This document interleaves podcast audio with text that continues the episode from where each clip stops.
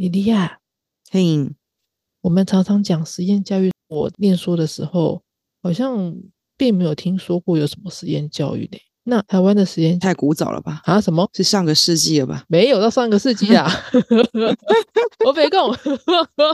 好哦，有啦，你念书的时候上个世纪啦。我念书，你念书是21世纪，现在已经22世纪。哎，现在是21世纪，念书的时候是几世纪？我也搞不太清楚他的算法。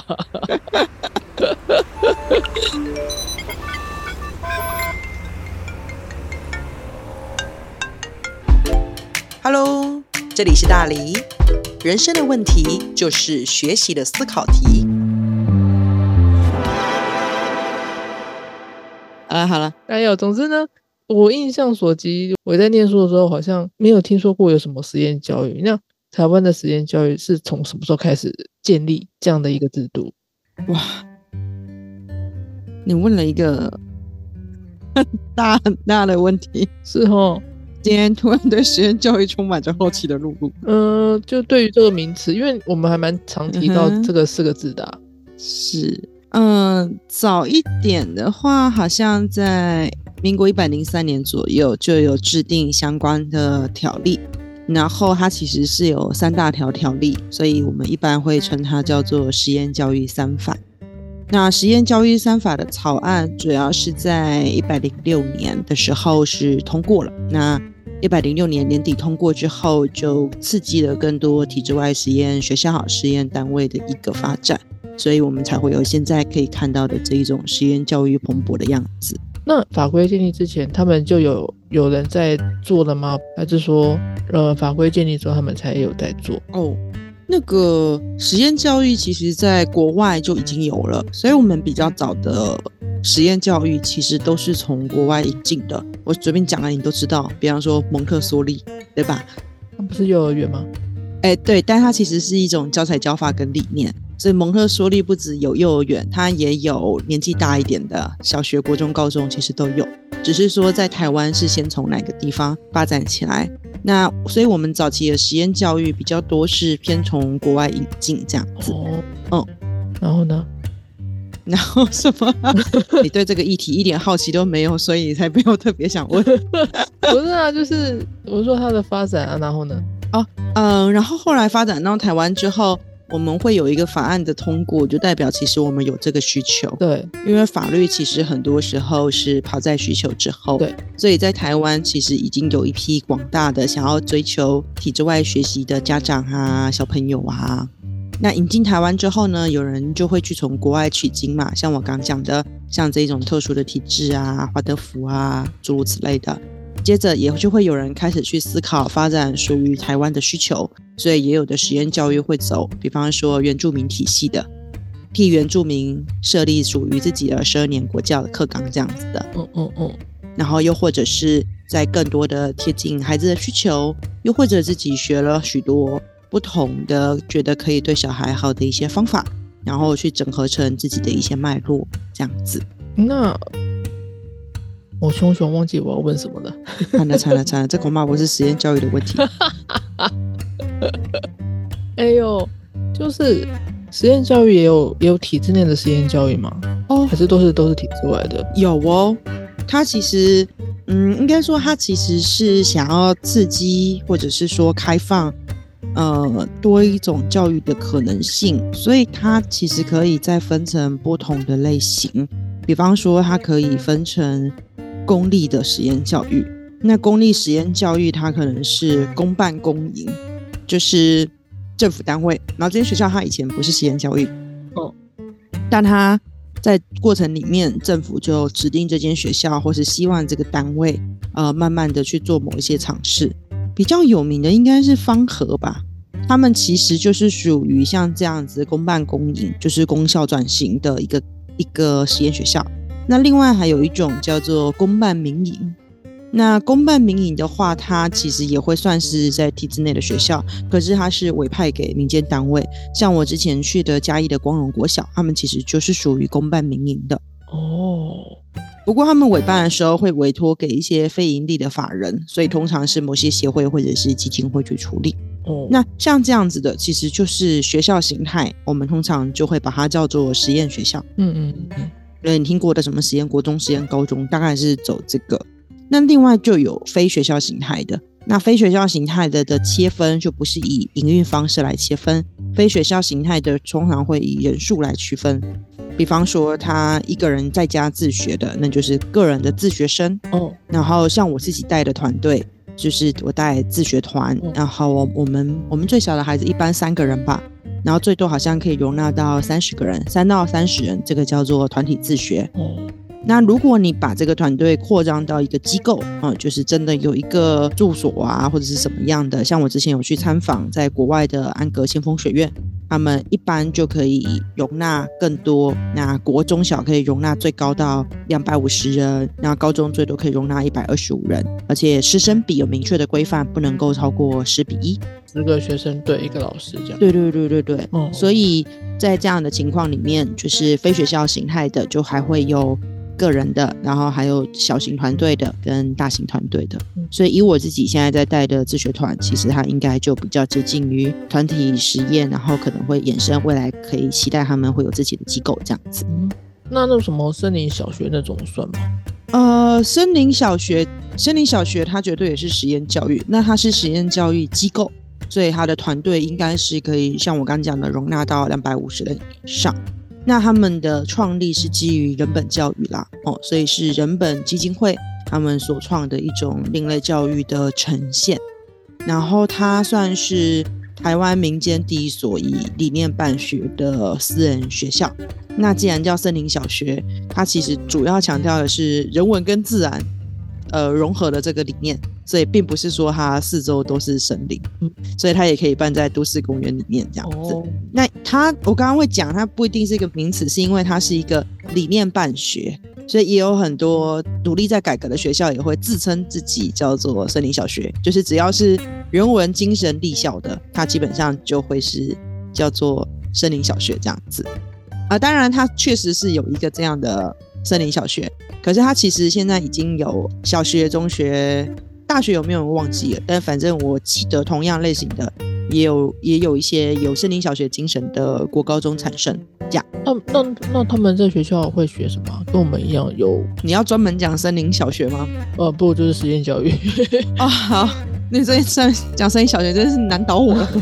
因为简单讲就是它既然是非标准化、非一致化的，所以即便你问我，我可能也很难很清楚的告诉你每一间是怎样，对，每一校可能不一样。对，然后再来就是每一间他们都会有自己的历程，他们都会有尝试的过程。你回想一下学院的创立，我们的系所也是有改变的吧？对啊对啊，然后我们支持者制度也是有不断在改变。既然它是实验教育，它就是在尝试的过程当中不断的摸索以及变形，所以即便森林小学现在创立了，也不见得它这个概念就会一直持续下去。不过大部分的实验学校确实是有一个它的主轴，就是有些东西它其实是不会跑掉的，像是有一些学校它就会强调以探索教育为核心，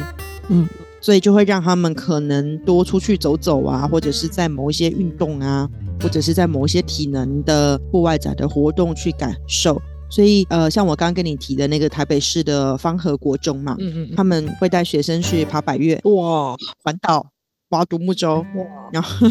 很酷耶。对对对，他们其实就是强调一种走出教室、真实体验跟深度探索。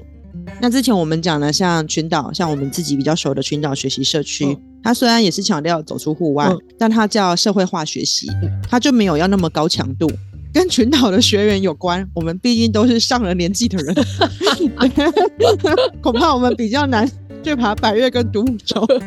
对，我们强调的社会是自然也是社会的一环，但人文互动也是社会的一环，所以像我们玩的活动就是把一座城市打造成一所学校，对，就会去做主题的探究，所以就会结合 PBL。 那但是像 PBL 国外的实验学校蛮有名的，就是美国的 HTH， 他们就是全校的主轴都是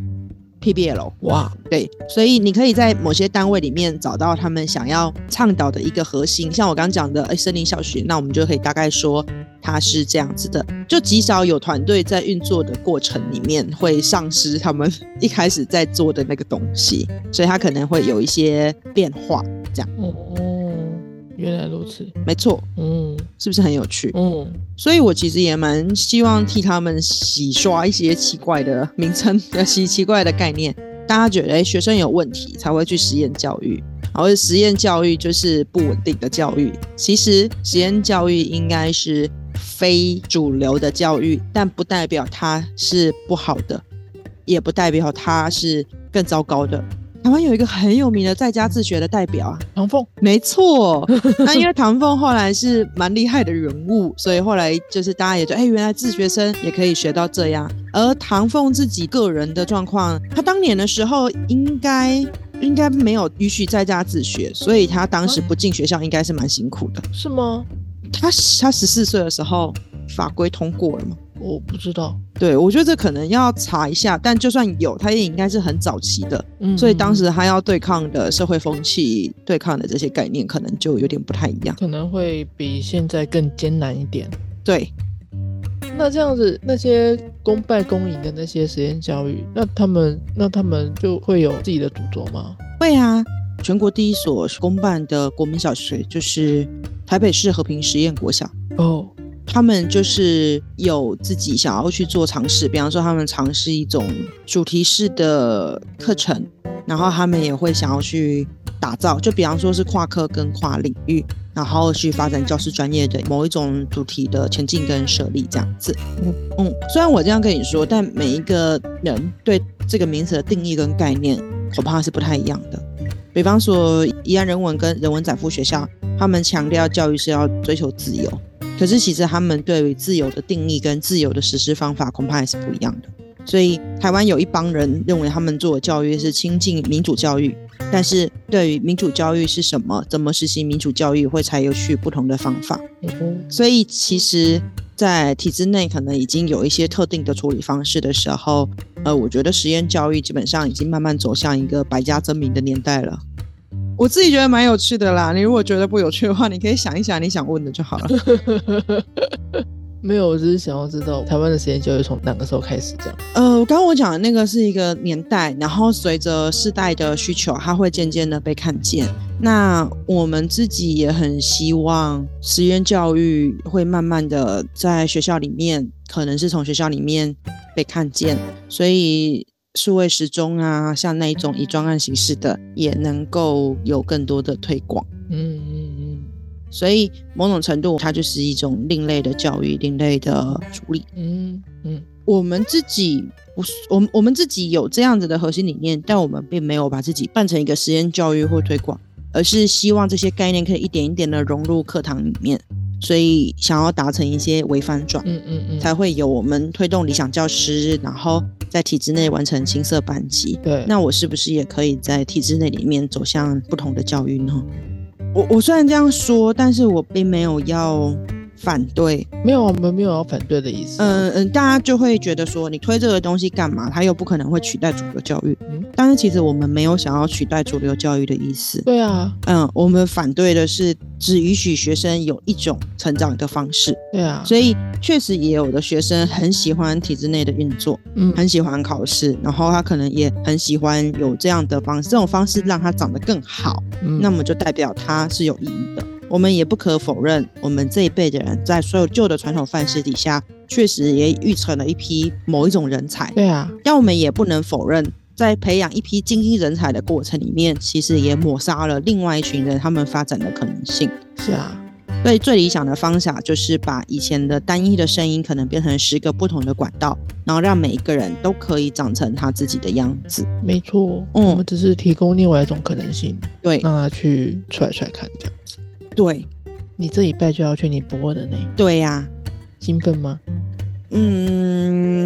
前两天蛮兴奋的，然后后天就要去了吧。到今天突然有一阵平淡。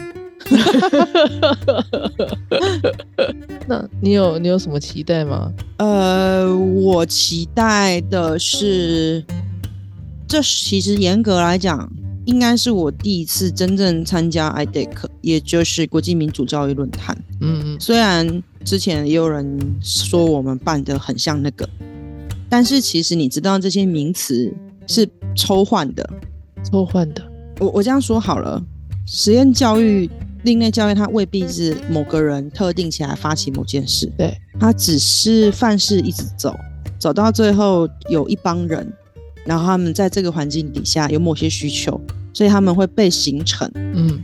就是因缘巧合刚好聚集起来发起某个东西，嗯嗯嗯嗯，所以海迪教室也是啊，然后有一些实验单位他们推广也是，因此某一种程度上，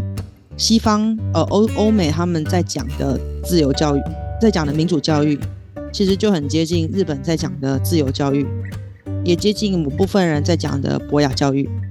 然后包含我们自己也在谈某一些思维教育，所以总是会有人说啊，你这个是不是用那个，你这个是不是什么哈佛零点计划，你这个是不是怎么怎么样，但其实有的时候不见得是我们去引进，而是这个时代刚好这个概念就是在这个时间点必然会发生，嗯嗯，我们只是做了很相同的事情这样子，对啊，所以某种程度我其实觉得教育创业者应该要有某种程度的谦卑因为当你看的越多，你其实会发现你也只是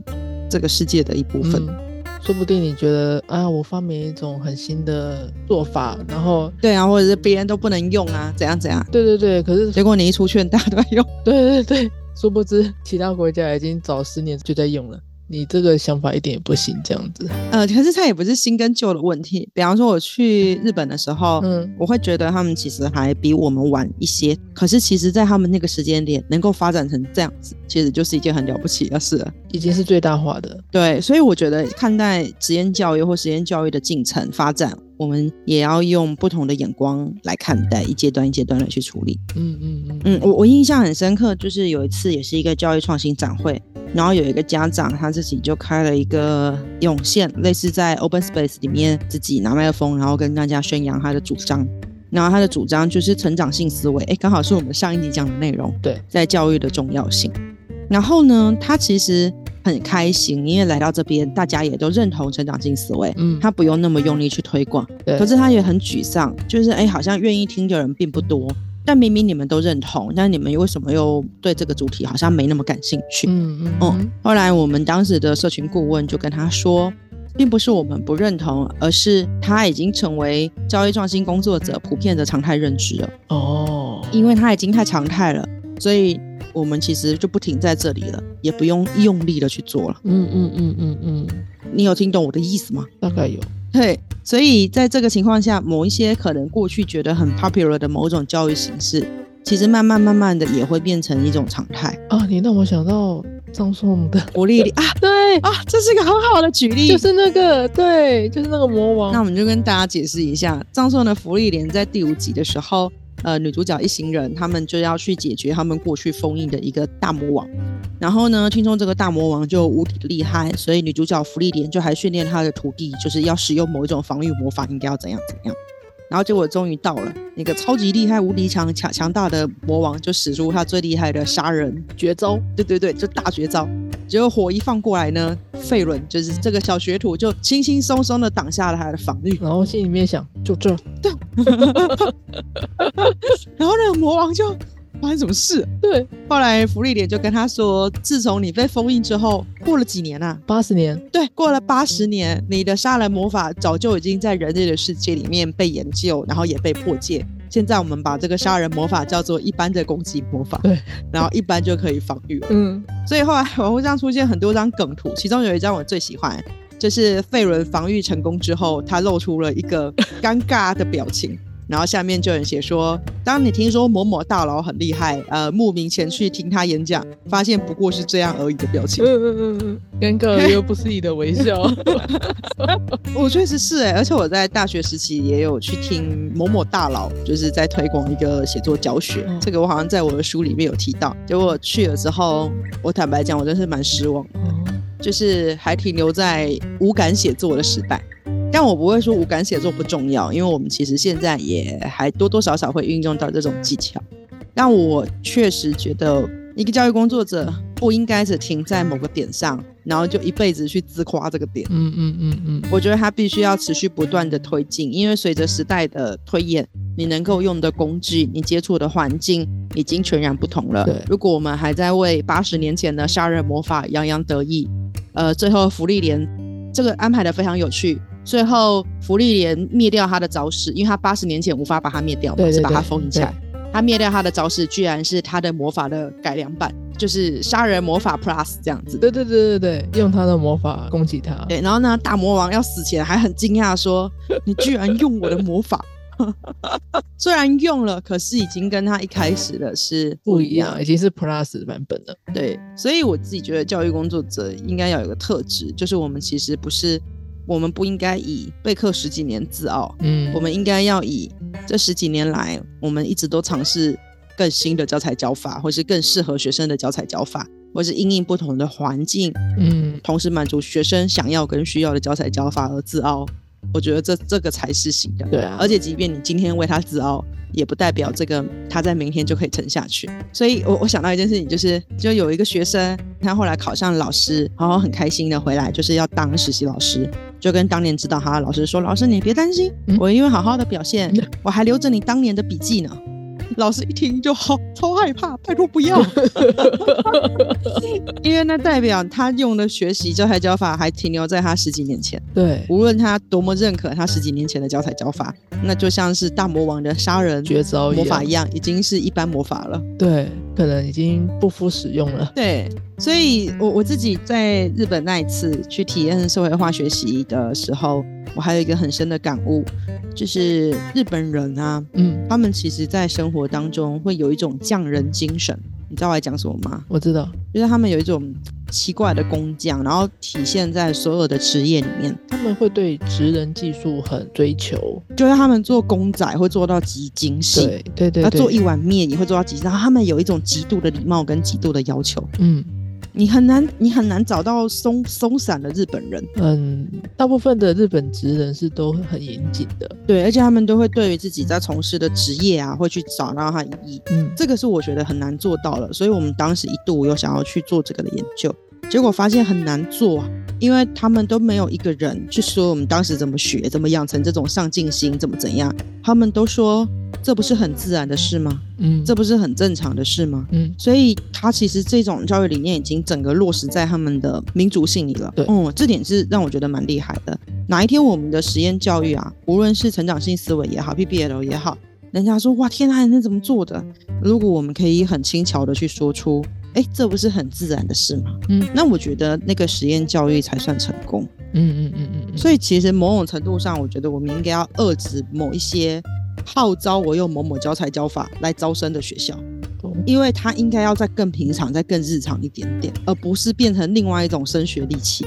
我还很受不了的一点是，有一些实验教育团队其实只是在家的补习班，他的本质还是走回体制内，是为了应对体制内，只是认为自己有更好的教材教法，所以还分成什么学测班跟非学测班。我那个真是有点受不了，他就没有很在做自己的事情上。他的教材教法改变了，可是他的核心还是落在旧的范式跟思维，变成某一种私立学校在提倡，但是还是落在本来的那一些向度里面。对，然后就会变成另外一种糟糕的处境啊。对啊，照你这样说，实验教育应该是有别于体制内教育，而去有另外一种可能性这样子。是，那他如果还是以学测来去做冲刺的话，那跟补习班没两样啊。对，当然学测可能也可以是他的一个专案，比方说这批小朋友就真的想要考学测，那他就可以真的有一个用他自己的方法去做。对啊对啊。但是如果你只是想把各个名师都请回来，然后再用一样的方式，那其实你只是想跳过义务教育的一些框架，把全部的心力砸在某一种学科，会变成某一种师宗训练的方式。但是师宗也只是一种教育的体系跟方法，也不见得对每个学生都适用。对啊，然后我觉得，反正我觉得有一个概念，就是所有的教育一开始都是实验教育嘛。对啊，对啊，所有的教育一开始都是为了孩子好。然后所有的实验教育最后其实也都会回到一般教育。我们现在的体制内教育也是当年的实验教育。对啊，它有别于师徒制了，它有别于当年的精英跟私塾，所以它在当年有它 popular 的地方，找到一些公正的评分标准，而不是以个人随便去认证这样。我们其实有一个很大的范式的转移。先讲西方，最早是以宗教为核心，所以在教学的时候很早都会跟宗教去绑定。在传教的时候，东方是跟政令宣导会绑一起，顺便进行教育。就是某些思想。所以以前的读书人都会去做官嘛？对，可是那时候还蛮牵扯到喜好，就比方说我喜欢谁不喜欢谁，我杀掉谁我留下谁。他其实缺乏一套一致性的标准的，甚至有时候你会觉得不公平。你讲神学啊，神看重你的神性啊，你的心灵啊，那 我真的看得到吗？于是后来在走向科学主义的时候，其实是对于这一波的反动，因为太多人以神之名吧，行权力欲望之实。所以他们有一些反动。那这个反动的过程里面，在科学主义底下，实证主义就出来了。所以一定要可以被验证，一定要可以写出来，一定要可以实验，一定要某一些。所以现在的评量其实某种程度是对当时时期的反动。出来的时候好多人喜欢哦，因为以前就是老师喜不喜欢你，老师自己一个人打分数，他就是课堂里的国王。但现在我们有评量考试，那大家考一样的考试，来考看看谁的分数高跟低，然后就可以来判断他是怎么样的。但是这个发展到极致也产生一个问题，就是有些东西它看不到，但是它存在。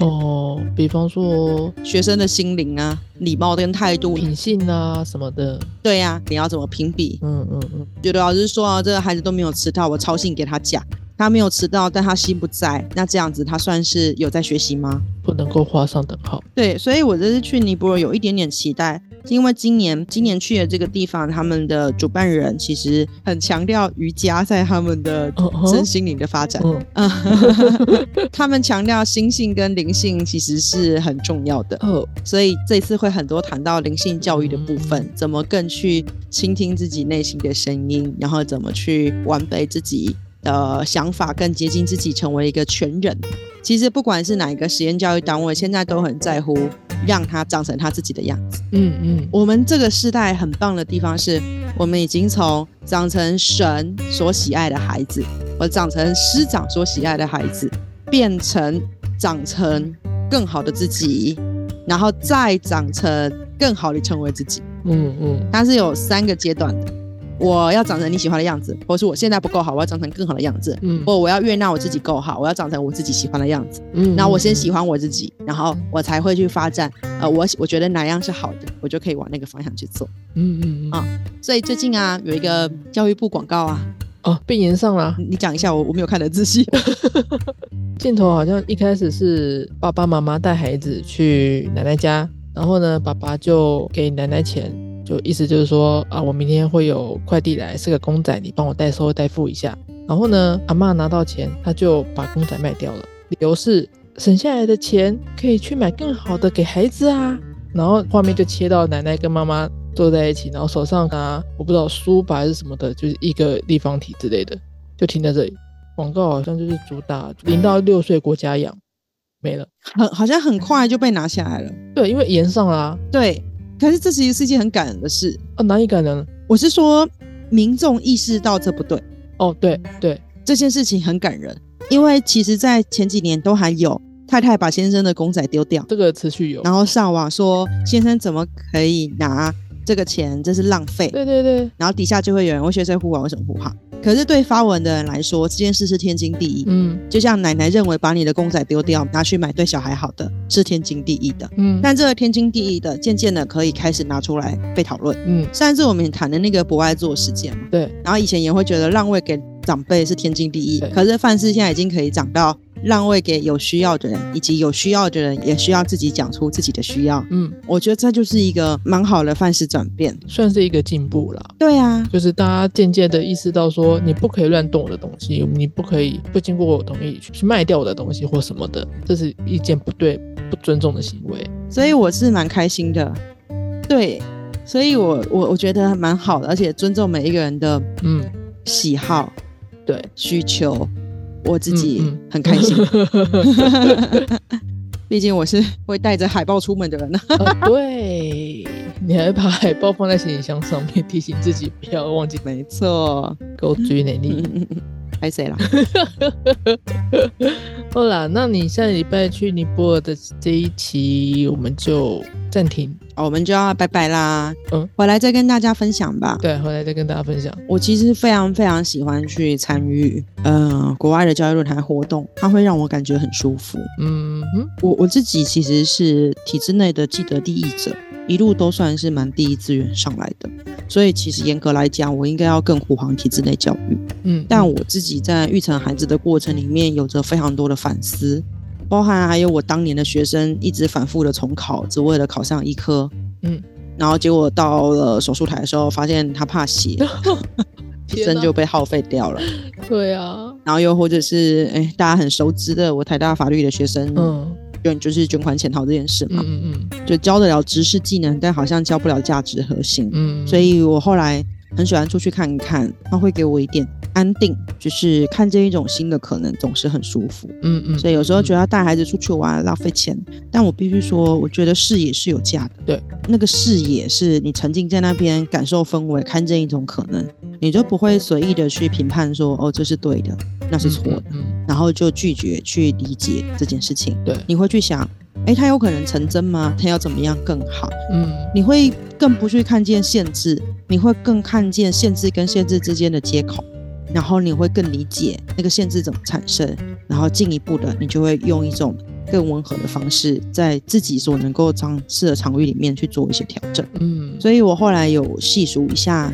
无论是苏州太湖或是日本或是深圳，然后乃至于到今年的尼泊尔还有我们在台湾的几次尝试，就不知不觉也是做了蛮多事情的。所以简单来讲我觉得某种程度我把它当作教育创新工作者的同温层对谈。我以为是去扩展视野的呢。是啊是啊，它可以扩展视野，看看跟你怀抱有相同心念的人用什么样不同的做法来呈现它，然后也想想要怎么把它放在自己课堂上这样子。对，那我也许就可以有更多的方式可以去处理跟教学，或者是说自己生活也是。对对 对，然后当这个实验变得不再实验，变得理所当然的时候，那我就会为此感到开心，就我们就更往前。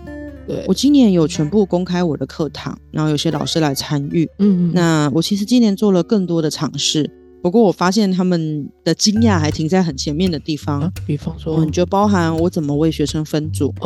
包含在我们的学生的表达力都很厉害，敢于发表，敢于去呈现他们的作品。我甚至也在我的脸书把学生个别的评量目标都整理出来给他们看。对，这样子。所以我自己觉得是蛮好的。就有机会也希望大家多来参与一下，因为我觉得它并不是只有有问题的孩子要参加的，而是对未来有希望的人都应该来看看。不管自己的课堂怎么样，去看看别人怎么操作也是一件很好的事情。对，即便去了看了不如我预期，那也没关系啊，我就会知道在他们的这个场域文化地域里面他们可以做到的是这样。对，那也许在我们在当教学顾问的路上，我就可以更找到更符合他们更匹配他们当时需求的一些教材教法范式。对呀，而且每一次带新的班你都会有不一样的组合，说不定你下一次带的班就可以用某一次你看到别人老师用的那种方式来去带。对，是，而且你也可以很自在的去转换成自己想要的方法。对对对对对，因为每一班的事情都不一样。好了，那就这样吧。好，我们20号那天会暂停一次，让黎黎去尼泊尔。那她回来之后，我们再进行尼泊尔的分享吧。对，没错，简单可以分享。好啦 ，OK， 先这样，拜拜。如果喜欢我们的频道，或是有问题想要投稿，欢迎在 Facebook 搜寻"共学时区"，一起在生活中学习成长吧。